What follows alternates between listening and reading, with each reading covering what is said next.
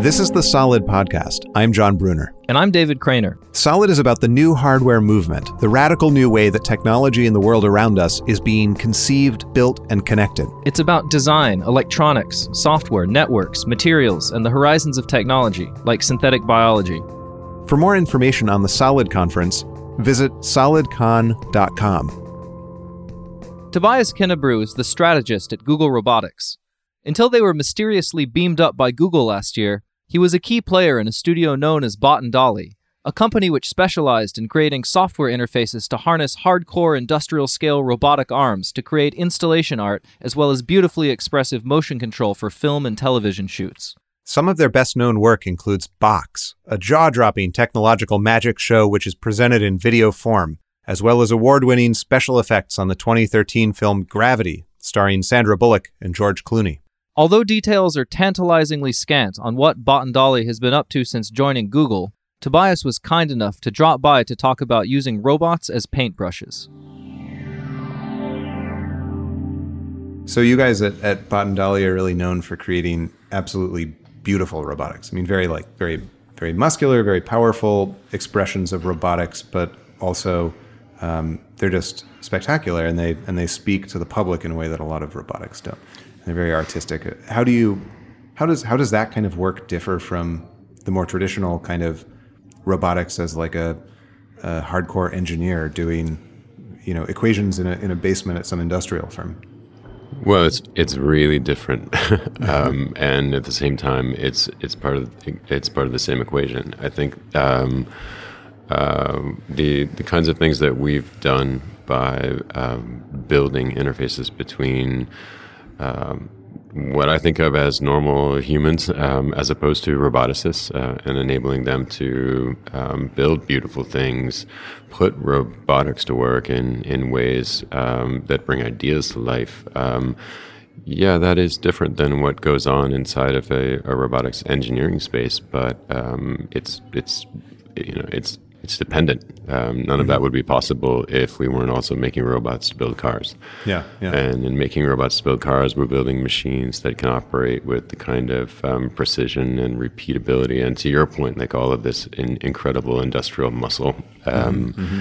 Uh, and so, you know, the repurposing of that by us over into the creative space um, you know, I think it's just you know one thing that we see as the offshoot of uh, sort of the the origin of the robotics um, industry because you have lots of hard problems being solved to make um, some some um, industrial automation problem solvable.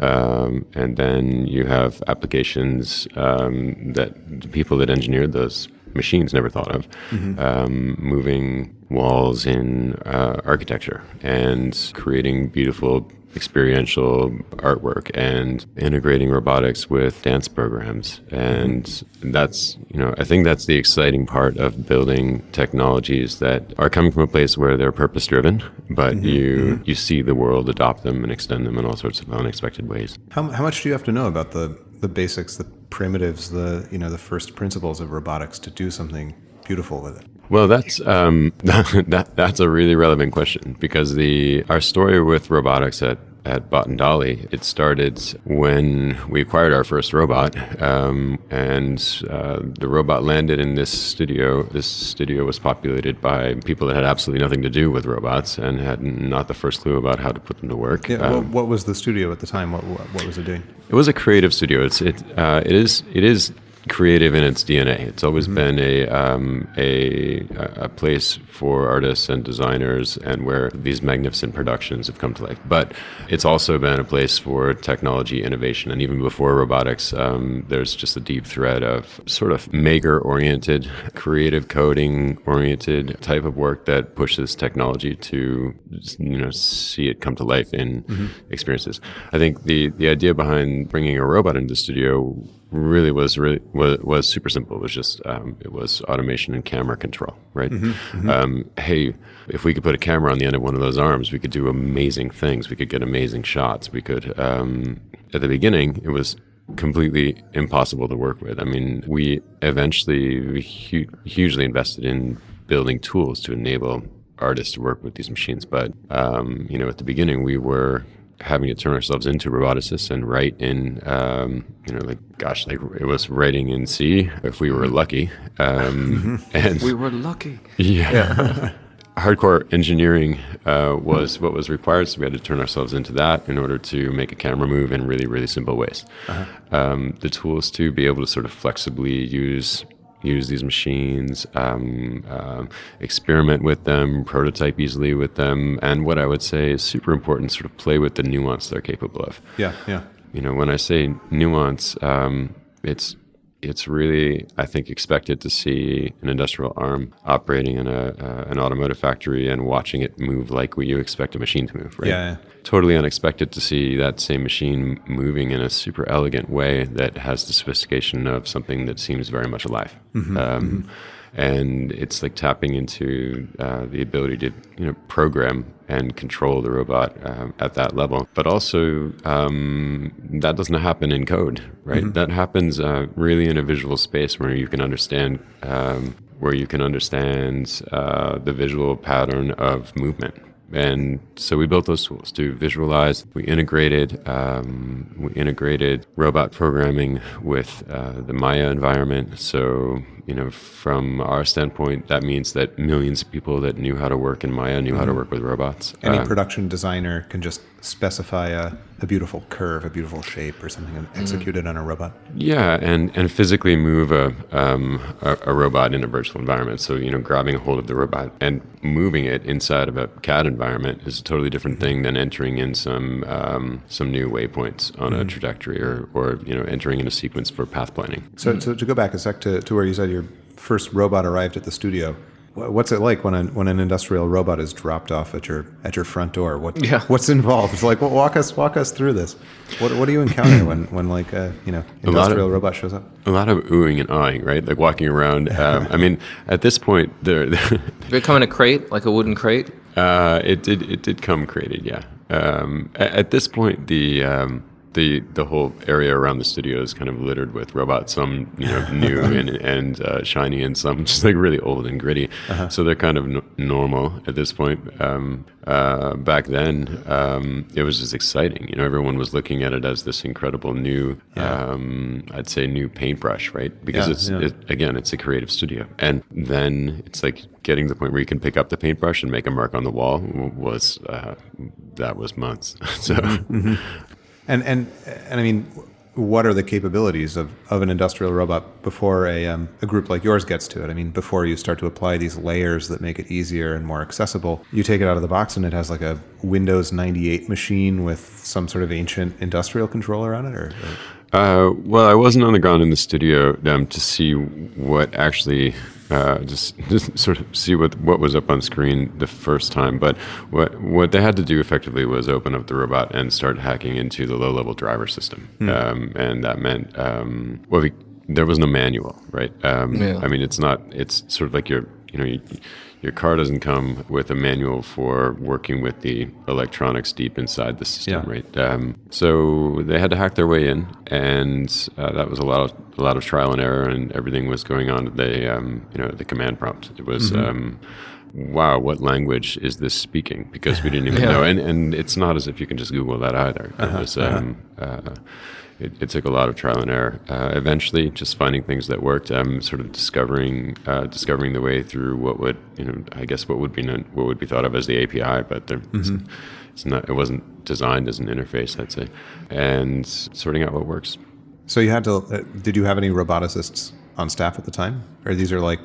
I mean, what what I'm getting at is like you know how how easy is it uh, for anyone with like a general technical background, an understanding of software, maybe of of some mechanics, but not necessarily an understanding of of robotics to start working with this stuff. Has it been abstracted to the point where people can work with it? But you guys did a lot of low level stuff. Yeah, I mean, we did, um, but I think that was years ago, and um, and part of what you know, part of what we built as a result of that were tools to enable ourselves to work with these these things, and uh, and then people all around us got their hands on the same tools, and we were super happy to see them using using them. Um, mm.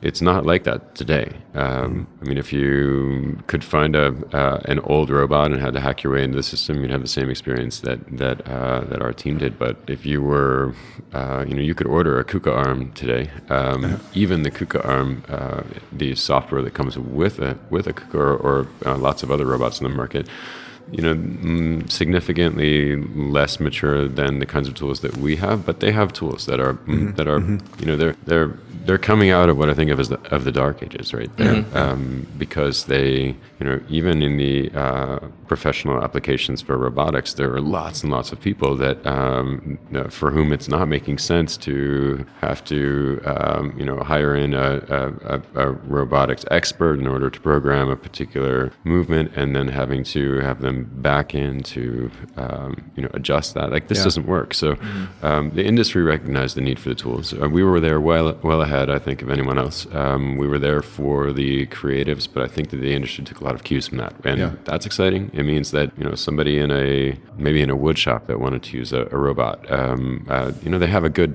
chance at it. Mm-hmm. Um, mm-hmm. It's it's still a pretty rough go, mm-hmm. Um, mm-hmm. I'd say, but it's uh, it's nowhere near the, the threshold that it was. Mm. Yeah, yeah. Is there like a from from sort of an inside the industry perspective? Are there sort of differences in spirit or philosophy or personality between you know KUKA robot and an ABB robot and a FANUC robot?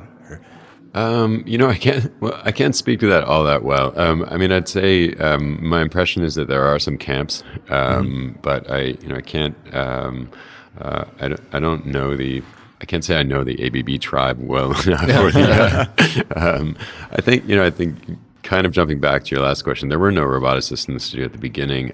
Uh, I think what was really exciting was seeing the um, uh, the robotics world start to pay attention to what Bot and Dolly was doing, and mm-hmm. then all of a sudden, Bot and Dolly becoming a part of the conversation with the serious robotics world. Which you know, at the beginning, that wasn't the expectation or the intent. It was just like we wanted to make things, and mm-hmm. and then to be you know chatting with the folks that were engineering them, and you know having inspired conversations with them because they were excited by what we were doing was was great. Mm. Yeah, and how about how about on the on the other side too? So the robotics community is starting to pay attention to what you're doing. What was it like to try to start to bring this stuff into the um, you know the filmmaking industry and um, saying you can use robots for this artistic purpose? Where people were, people like blasphemy? Will it'll never happen, or were they just immediately transfixed?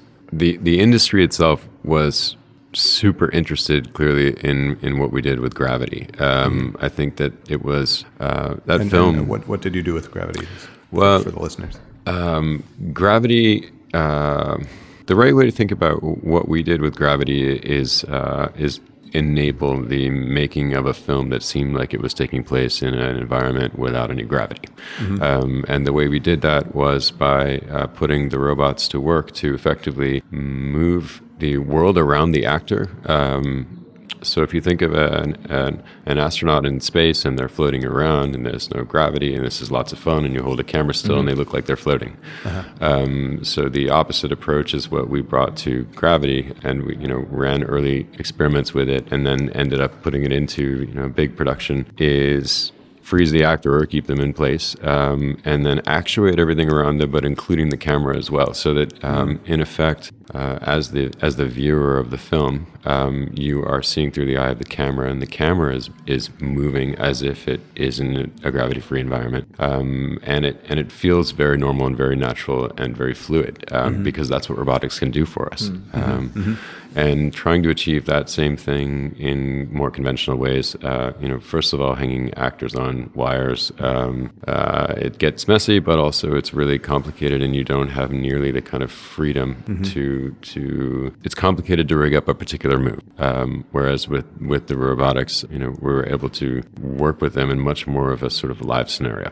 Yeah, um, yeah, put the yeah. power into the cinematographer's hands and right. uh, and let them use it as if it was a tool. Um, what we get is a film that feels like like you're in space. Uh, and I think that caught the attention of the industry not just because it couldn't have been achieved any other way, Yeah, um, yeah. but also because you know creative minds instantly went to work with you know ideating around what else could be done. And I think there there are lots of other interesting applications. And it was I, I think super well received by the by the industry. Lots and lots of interest. Camera control on a whole new level. Much more about making the camera and its movements a role in the film, which goes well beyond you know robotics and, and into the sort of the nature of the story and how it's told. Um, Yeah.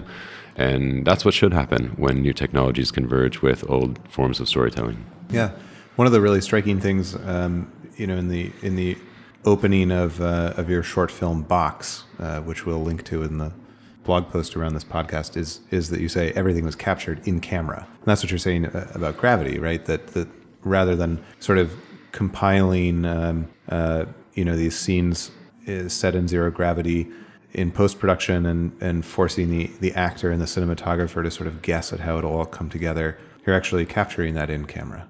Well, um, the so the production of Gravity was a was a combination of in camera and uh, and post production. So um, there was a lot of CG, but the actual actors themselves, um, you know, the, the vast vast majority of the live action footage is in camera, um, and that um, you know while the, the entire world around the actor may have been um, CG, the the actor themselves, um, you know, that's that's what brings the whole image to life. What's your uh, what are some shots from? I mean, well, not just gravity, but just in general. Like, I mean, what are some of your favorite shots from like a technical standpoint that you know? Obviously, if you've done your job right, then the then the audience probably won't have noticed.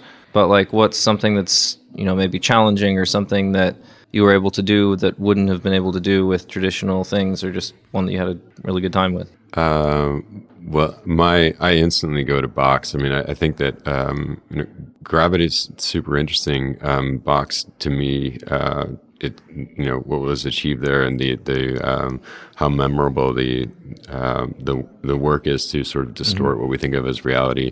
Uh, I think that's like to me that's it's much more sort of mind bending and eye opening about Yeah. what's possible. Um, in in those cases, you know, I think the way that that whole short film is positioned is you know as as a magic trick but magic in a really deep sense like Yeah. it is it's a mm-hmm. it's a, a world that we know and physics that we understand and then all of a sudden we don't and i think to your point about in camera that's super super important Well, it took me a while to figure out that the handheld camera was robot held, and that's how you calibrated everything else. Which I guess is what you were trying to sell by making that video. you know, I, I have to say, like, yeah, if we were looking at it through a business lens, we weren't trying to sell Yeah, anything. We were yeah, just no. we, were just making things we were really Yeah. passionate about. Uh-huh.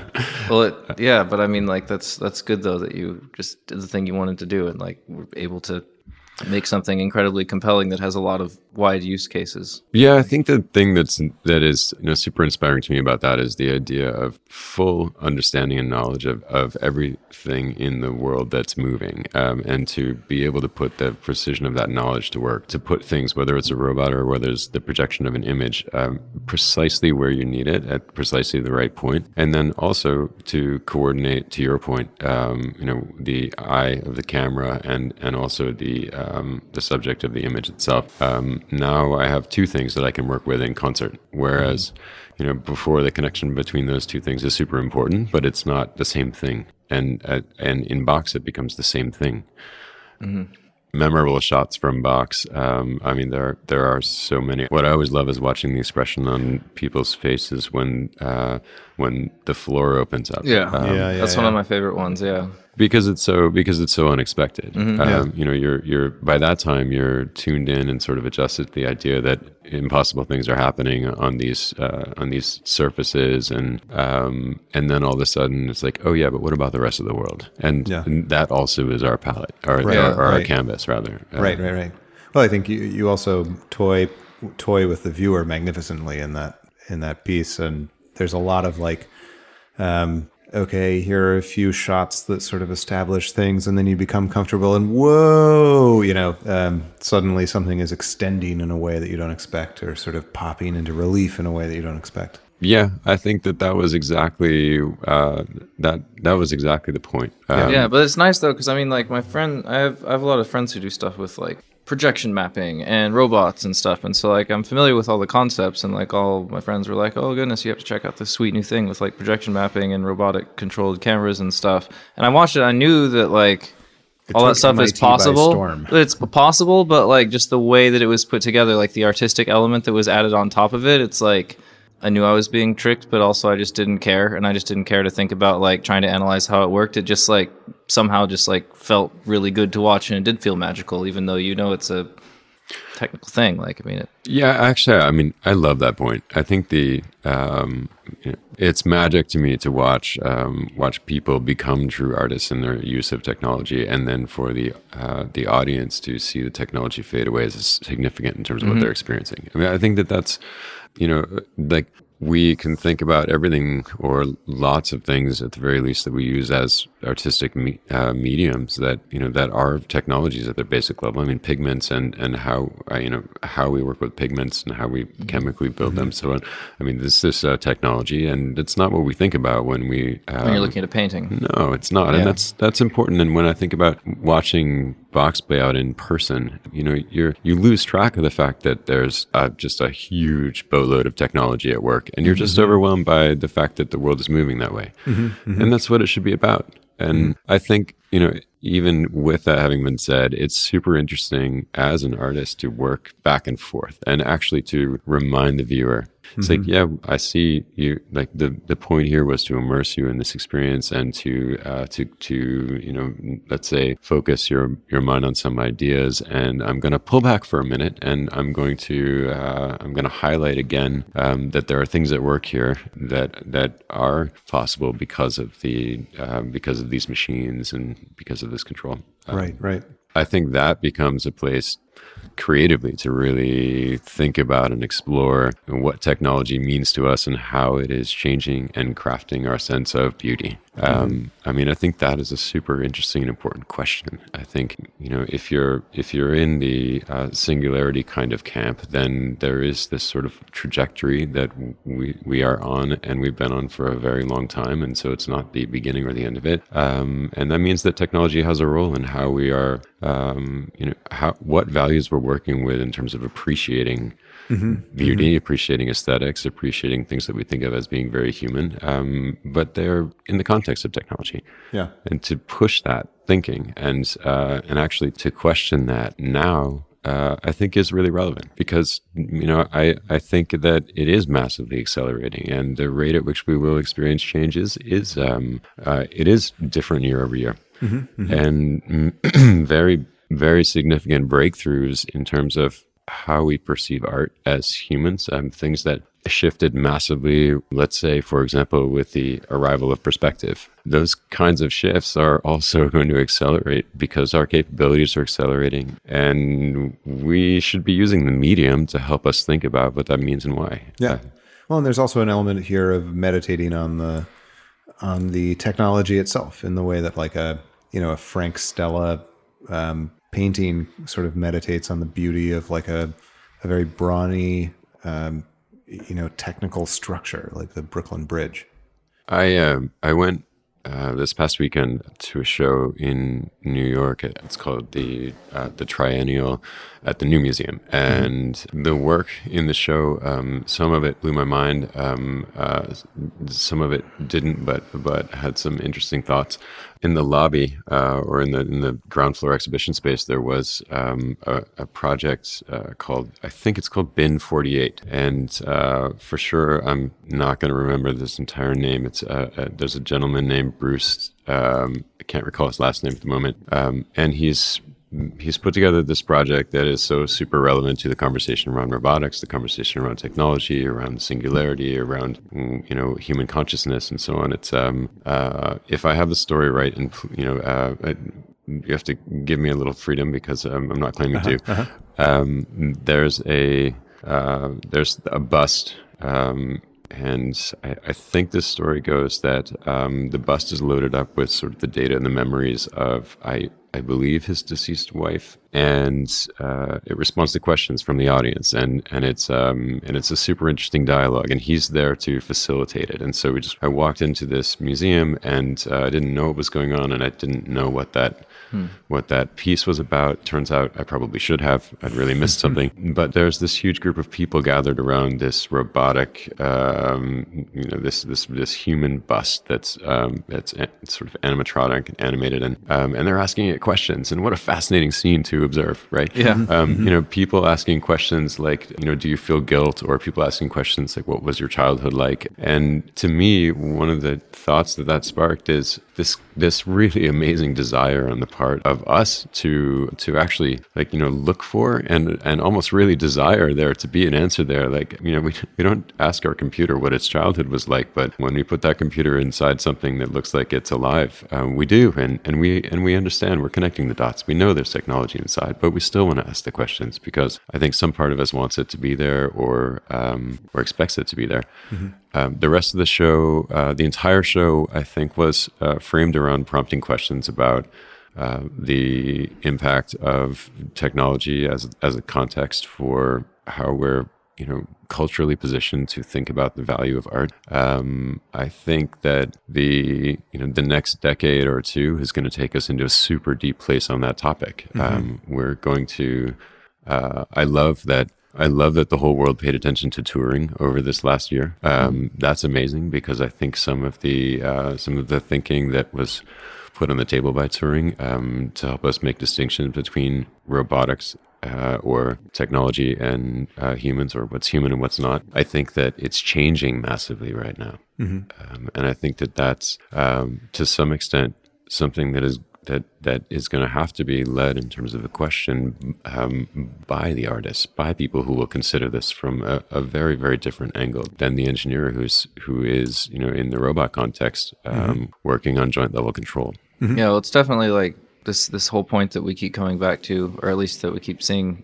Um, is like when you when you make this these new classes of tools available to much wider audiences or people who might not even be sure of their existence, much less to have it designed for them, you start to see these really interesting things happening, right? You know, like, I mean, 3D printers were industrial machine shop tools for like 30 years. Like they've been around. It's not a new technology, but like recently people are very excited about it because it's become low cost enough that uh, just a wide variety of people like non-engineer type people finally have accessibility to do it and are, and are using it to do amazing things. And I feel like we're starting to get to that same point with robots as well. Yeah, I mean, I, I think the interesting thing about 3D printers is, uh, and and I think that we're really early with this, is form is not something that we generally have a really really easy time sort of just imagining and then realizing. Mm-hmm. Um, yeah, and I'd say that's still pretty true, even in super accessible, con, you know, consumer level 3D printer land, because the tools are still are still pretty challenging. Mm-hmm. Um, you know, any way you cut it, it's still difficult to work on a 2D screen and build a 3D object. Um, it's just, and I'm super excited to see some breakthroughs there. Mm-hmm. I think that's going to be hugely impactful on uh, on on those kinds of pipelines, um, and I think it's going to really amplify what you just said. Um, that mm-hmm. that the the uh, the impact of 3D printers, the as a technology um, on the let's just say the uh, the creative freedom of the world to you know build and express in different forms physical, you know, mm-hmm. uh, real objects. I think that's going to change a lot when somehow, whether this is you know something we experience through um, uh, virtual reality tools, which you know that might be the magic trick, um, the ability to see 3D forms in front of us and manipulate them with our hands uh, as if they're real objects when they're not real objects yet. You know, maybe that will give us a sense of being uh, of it being just as simple to craft volumetric geometry as it is to pick up a paintbrush and paint on a canvas like that when we when we reach that point and and i think that the vr experiences will take us there mm-hmm. i think that's going to connect to the 3d printing dot um, uh, super powerfully yeah and, mm-hmm. Mm-hmm. just a fuller understanding of sort of the physical world and and, and, also a, and being able to more fluidly go back and forth between the two because there's some processes which are like way easier in real life like I don't know, you want to make a poster for your rock band and you like cut up a magazine and tape it onto a piece of paper and photocopy it, right? If you want to make a poster for your rock band in Adobe Illustrator, like, and you've never done that before, you have to spend a week doing that, right? But like obviously there are some processes which are much simpler in the digital world than they are in the physical world. And so like as we kind of make things more fluid and you can move back and forth, you can solve problems in the domain specific This way. is why kids don't make zines anymore. yeah. Yeah. Yeah, um, I mean, I think so. Uh, two thoughts on that. Um, first of all, um, I immediately want to find a photocopier and start taping on some Yeah. magazine clippings, and, and because it feels like it's been 20 years. And oh my god, well, how did I forget that? That's so much fun. But you're totally right. Um, uh, it's it is if you're if you're a newcomer to Illustrator, um, wow, it's still super hard. And how many installments have we seen in you know in these decades of people um, putting lots and lots of work into accessible tools to be able to make things quickly and easily? And you know create use two-dimensional digital space as a creative medium i think that it's you know it's just chugging along. Um, we still are using illustrator for great reasons. Uh, it's a super powerful tool. It's super you know it's at the end of the day it's really hard to to um, uh, it takes a lot of work to be able to use it well. And um, you know that it's I, I feel like there are there are there are interesting thoughts that are closing that gap. Um, I love uh, the work that is going on at a company called FiftyThree in New York. Um, Paper guys. yeah, that Yeah. you know what what they're doing. It, it's um, to me, it it sort of fits perfectly the idea that you know you've got a really powerful idea when it's so simple. It's hard to explain why it's meaningful because it feels so obvious, and it's just beautiful the execution. Now I can pick up a pencil and I can draw on a screen, and it feels like I'm drawing on paper, except it's more powerful and it's Yeah. better. And that takes us right back to the robotic space where, you know, there, it, I was talking about it being interesting to have the tools to build nuance that were, that we think of as, you know, more human in its expression. And, uh, getting into that space, having accessible tools there, and then being able to use the capabilities that are more than human. And by that I mean uh, more precise or more repeatable or faster or like these these things are you can't take that step until you can you know first get to the place where you can use a pencil and paper, and then you're like, wow, I can I can use a pencil and paper and I can draw a perfect circle. That's incredible. Yeah. It's just absolutely amazing. Um, I mean, I tried for 10 years to draw perfect circles. Yeah, yeah, yeah. Throw away a lot of paper. It's facilitated humanity. It's like a, regular existence facilitated in little ways by a computer. Yeah, and they'll beg questions about, you know, we all over the landscape, we're seeing these uh, nice, like, like fairly small ideas about adding to what humans are capable of. And there's just, there is just a, you know, a, a new superhuman story every single day in terms of an app that lets you do this or, or um, a new hardware device that lets you do this or you know the freakier side of that where you're you're reading about you know people that have implants of magnets in their fingertips and things like that Yeah. like, there's a lot of experimentation um, and I think um, you know I think that's really interesting. Um, also, but, you know, back to the point you were making, uh, when you get a hold of those tools in the creative space, when you do things that are unexpected to the people who uh, designed and created the technologies, and then seeing that uh, connect back and inform where the technology goes Yeah. next, like that's super important. And that's super relevant uh, and super easy to connect to the robotics space today. You know, what robotics need to be tomorrow uh, is going to, any way, any way you want to look at it, um, be partially informed by some of the unexpected things people are doing with them now, and only because they have the tools and accessibility. So to go back to that robo- the roboticist you were mentioning earlier, who's like the hardcore engineer working on the equations underneath this, you you pointed out that the sort of um, creative side, the artistic side, got really into what you were doing. Um, what did you hear from the from the you know traditional robotics side? Lots of interest. You know, I think general excitement is an easy way to put it, right? You know, uh, because Excitement, comma general. Yeah. yeah, I mean, I think that um, I think it's more meaningful than it sounds because if you're working away in a space that you're deeply passionate about, but you know, by and large, the world doesn't connect with as something that they find all that interesting, and then something happens and someone does something with what you you know with what you've been making, and it's exciting, and and it it also I think really motivates you to want to make what you're doing more powerful, invest more in it because um, I don't know a lot of roboticists whose deep rooted passion is in making a better, faster world on an automotive line. Um, I know, you know, I, I'd say I'm super fortunate to know a lot of roboticists who have deep passions about, you know, where this is going to take us, what's going to be possible. And that's, you know, that, but the time had to be invested. Mm-hmm. Um, and these these are really simple problems. They they have to be they have to be worked on for years and years and years because they're really hard. Mm-hmm. Mm-hmm. And and then I love seeing artists working with a medium and being able to acknowledge and have lots of respect for the engineering that, that made that possible, and then vice versa. Yeah, Exactly. The engineers having great respect and enthusiasm for what the artist is able to do with the with the technology, and then and then working in a place that um, you know from a DNA standpoint, fundamentally, like those people are twisted together into the same person. Uh, I mean, they're just the people that are thinking and stretching uh, the ideas of what's possible with robotics and how to execute that, and also you know just fluidly uh, moving into the creative space at the same time. Yeah, Uh, it's- and that's that's great. Uh, that's the that's the kind of place that I like Yeah. to uh, like to be. So it's a vindication for the work of a lot of these people.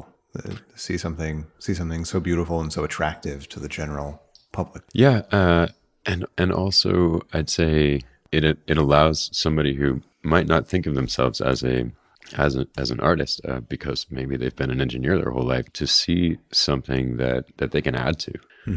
Because if I was a uh, I'd say a hardcore robotics engineer, which I'm definitely not, and I'm watching something like Box, um, there are things kicking over in my head like, oh, well, this would be possible too, and uh, oh, this thing that I'm working on or this idea that I had, like those would add to that experience, and then all of a sudden, I've I've not just you know taken the artist out into technology land, but also the engineer out into art, art, artist land. Do you think uh, the robotics uh, profession is converging in any way with the sort of uh, the disciplines around it, from you know electronics and software in particular? We see these um, these two areas converging generally in the kind of stuff that we look at at Solid. You know, a lot of people moving from software into electronics and hardware and stuff like that, and a lot of people who work on electronics and hardware seeing software as this source of value, source of intelligence, way to sort of activate a lot of what they're doing. But sometimes I feel like the the robotics community is a separate is a separate community in some ways. Do you see that or Well, um, I mean, I would I would say the robotics community, um, from my perspective, uh, it's it, you know it's in a, an interesting state of change. I think um, to to answer the question in a little bit of a roundabout way, um, I think the the hardware world and the accessibility of creating new hardware devices is uh, amazing and exciting. The fact that they're so deeply integrated with software experiences, and I, I don't just mean you know um, you need a low level driver in in a